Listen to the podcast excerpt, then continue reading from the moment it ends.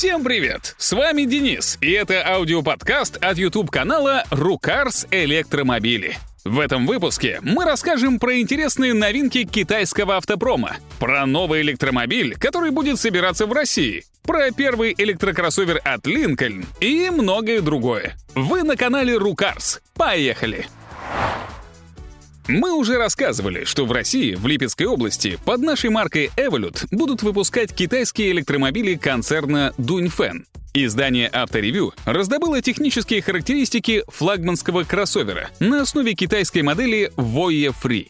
Китае это крупный и, можно сказать, премиальный электромобиль с полным приводом мощностью 694 лошадиные силы. А вот к российским характеристикам есть вопросы. Например, машина называется электромобилем, но, судя по емкости батареи в 34,5 кВт-часа, речь идет все же о гибриде с бензиновым мотор-генератором. Также вместо пневматической подвески у российской версии будет пружинная.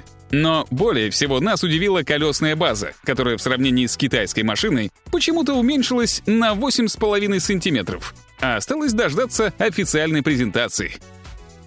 Авито тут решила напомнить о своем существовании исследованием рынка подержанных электромобилей в России за первый квартал этого года. Имеется в виду не бэушные машины, ввозимые в нашу страну, а те, что уже здесь перепродаются. Самой популярной моделью оказалась, вы не поверите, Nissan Leaf первого поколения. Шутим, конечно, поверите. Это и так все знают. Его средняя цена на сервисе Авито составляет 650 тысяч рублей. Но это цена предложения, а там уж как договоритесь. Далее с большим отставанием идут подержанные Теслы с трешкой во главе, BMW i3 и самый дешевый электрокар Mitsubishi i-MiEV, за который в среднем просят 350 тысяч рублей. Китайский стартап Xpeng привез в Европу свою самую, скажем так, разумную модель P5. Напомним, что это седан размером с Tesla Model 3, но только со скромным передним приводом и всего с 211 лошадиными силами. Зато батарея в 66 кВт-часов, обеспечивающая уже вполне нормальные 465 км запаса хода по европейской методике измерения. Характеристика так себе, скажете вы. Согласимся. Вот только P5 в Европе стоит от 48 тысяч евро. Это на 6 тысяч евро дешевле базовой заднеприводной Теслы трешки, у которой за эти деньги и батарея будет поскромнее.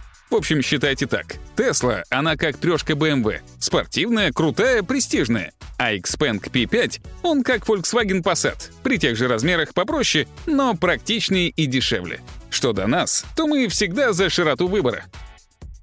В Китае тем временем не прекращают изобретать. Не велосипед, но ту же Tesla Model 3 на свой манер. Очередная новинка Neja S. Машинка на самом деле по размерам чуть больше той же трешки, или Xpeng P5, и ближе к Xpeng P7. Про мощность и даже тип привода китайцы ничего не говорят. Кстати, мы готовим спецвыпуск о китайских традициях в автомобилестроении, где расскажем, почему для них это не главное. Зато нам известен запас хода — 710 китайских километров. Причем будет и вариант с двигателем внутреннего сгорания, вращающим генератор. С ним запас хода превысит 1000 километров. Главная же фишка Нежи — малый расход энергии. Обещано, что на 100 километров пути седану нужно всего 12 киловатт-часов. Нетрудно посчитать, что при запасе хода в 710 километров емкость батареи должна составить 85 киловатт-часов. Еще одна новинка из Китая от корпорации Чаньгань. Вот эта милота называется Люминкорн. И, по идее, это конкурент одного из самых массовых китайских электрокаров Улинга Mini EV. Последний, маленький, маломощный, с небольшим запасом хода, но и со смешной ценой, примерно в 5000 долларов в базе. Люмин чуточку длиннее, что для многих может быть принципиально. Из батарей на выбор предлагается сразу три, от 13 до 28 киловатт-часов. Запас хода с горки и при попутном ветре может превышать 300 километров. Привод задний. Мощность 41 лошадиная сила. Это больше, чем, например, было у запорожца. Ждем цены. И тогда можно будет понять, есть ли у этого малыша шанс на успех под небесами. А теперь к новостям о традиционном американском автопроме.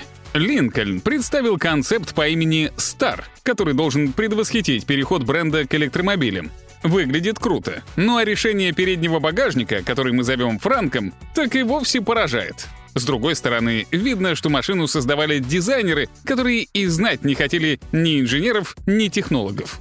Так что в серию в таком варианте автомобиль отправится вряд ли.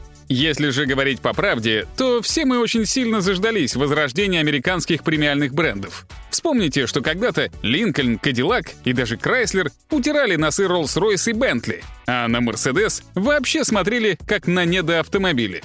Верните нам наш 1957 год, пусть с помощью электричества. Например, за счет этой машины. Знаете, что это? Это полностью электрический полноприводный Chevrolet Corvette и Ray. Да, в GM подтвердили, что такая машина будет, причем очень скоро. А еще будет гибридный корвет. Увы, оба сделаны на базе бензиновой машины последнего поколения. С другой стороны, это же традиция корвета. Давайте возьмем многолитровый мотор от дешевого пикапа и поставим его в легкий двухместный кузов, решили в GM в середине прошлого века. Давайте возьмем классные батареи и сверхмощный электропривод от возрожденного Хаммера и поставим их в легкий двухместный кузов, решили там же и сейчас. В прошлый раз сработало. Плохая новость для тех, кто хочет купить Теслу. Вас все больше, а она одна. Мы негодуем на повышение цен автопроизводителям, но ситуация на рынке зашла еще дальше. Сейчас в Северной Америке ходовые версии кроссовера Model Y с пробегом в 50 тысяч километров уже стоят дороже, чем новые. Зато сразу купил и поехал, и не надо ждать до следующего года. Да, Тесла строит один завод за другим, наращивает производство и продажи невиданными темпами, но этого оказывается мало.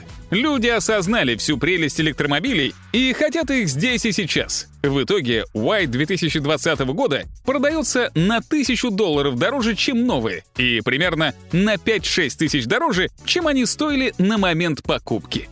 Друзья, рубль последние дни сильно укрепился к основным валютам, поэтому настоятельно рекомендуем принимать решение о покупке электромобиля в ближайшее время. Прямо сейчас на нашей площадке в Москве есть в наличии несколько новых европейских Tesla Model 3 Performance, а также Tesla Model S и X. Все подробности в нашем телеграм-канале. Ссылка будет в описании. Есть в Германии такой автопроизводитель Висман — Прежде он делал мелкосерийные кабриолеты в ретро-стиле на английский манер, но с немецкой дотошностью и моторами от BMW. А теперь решил отказаться от двигателей внутреннего сгорания в пользу электропривода. Сами машины при этом внешне почти не изменились. Все тот же классический стиль. Но вместо рядной шестерки или V-образной восьмерки под капотом теперь ничего такого нет. Зато на задней оси стоят сразу два электромотора с суммарной мощностью 680 лошадиных сил. Разгон до сотни занимает 2,9 секунды, что для стильной машинки вполне неплохо. Неплохая батарея на 83 киловатт-часа и запас хода до 500 километров. Один минус. От такого классического родстера ждешь малого веса, а тут все 1700 килограммов. И к новостям спорта. Формула И презентовала болиды нового третьего по счету поколения. Если вы не следите за чемпионатом, то поясним. Там у всех команд одинаковые машины с одинаковыми батареями. Самостоятельно можно делать только моторы. Но поскольку батареи у всех одинаковые, на скорость это не сильно влияет. Так вот, машины обновляются раз в 4 года. Вот эти поедут в гонках в следующем году. Они станут легче и маневреннее, значительно прибавят в мощности и впервые будут полноприводными. Сделано это, правда, не столько полного привода ради, сколько для увеличения эффективности рекуперации при торможении. Кстати, на задних колесах обычных тормозов теперь не будет вовсе, только торможение электрическим двигателем. И фишку недели — электрические ратраки, выравнивающие снег на склонах курорта в Нью-Мексико, вы можете посмотреть на нашем YouTube-канале «Рукарс Электромобили». А на этом все. Новый подкаст через неделю. Всем пока!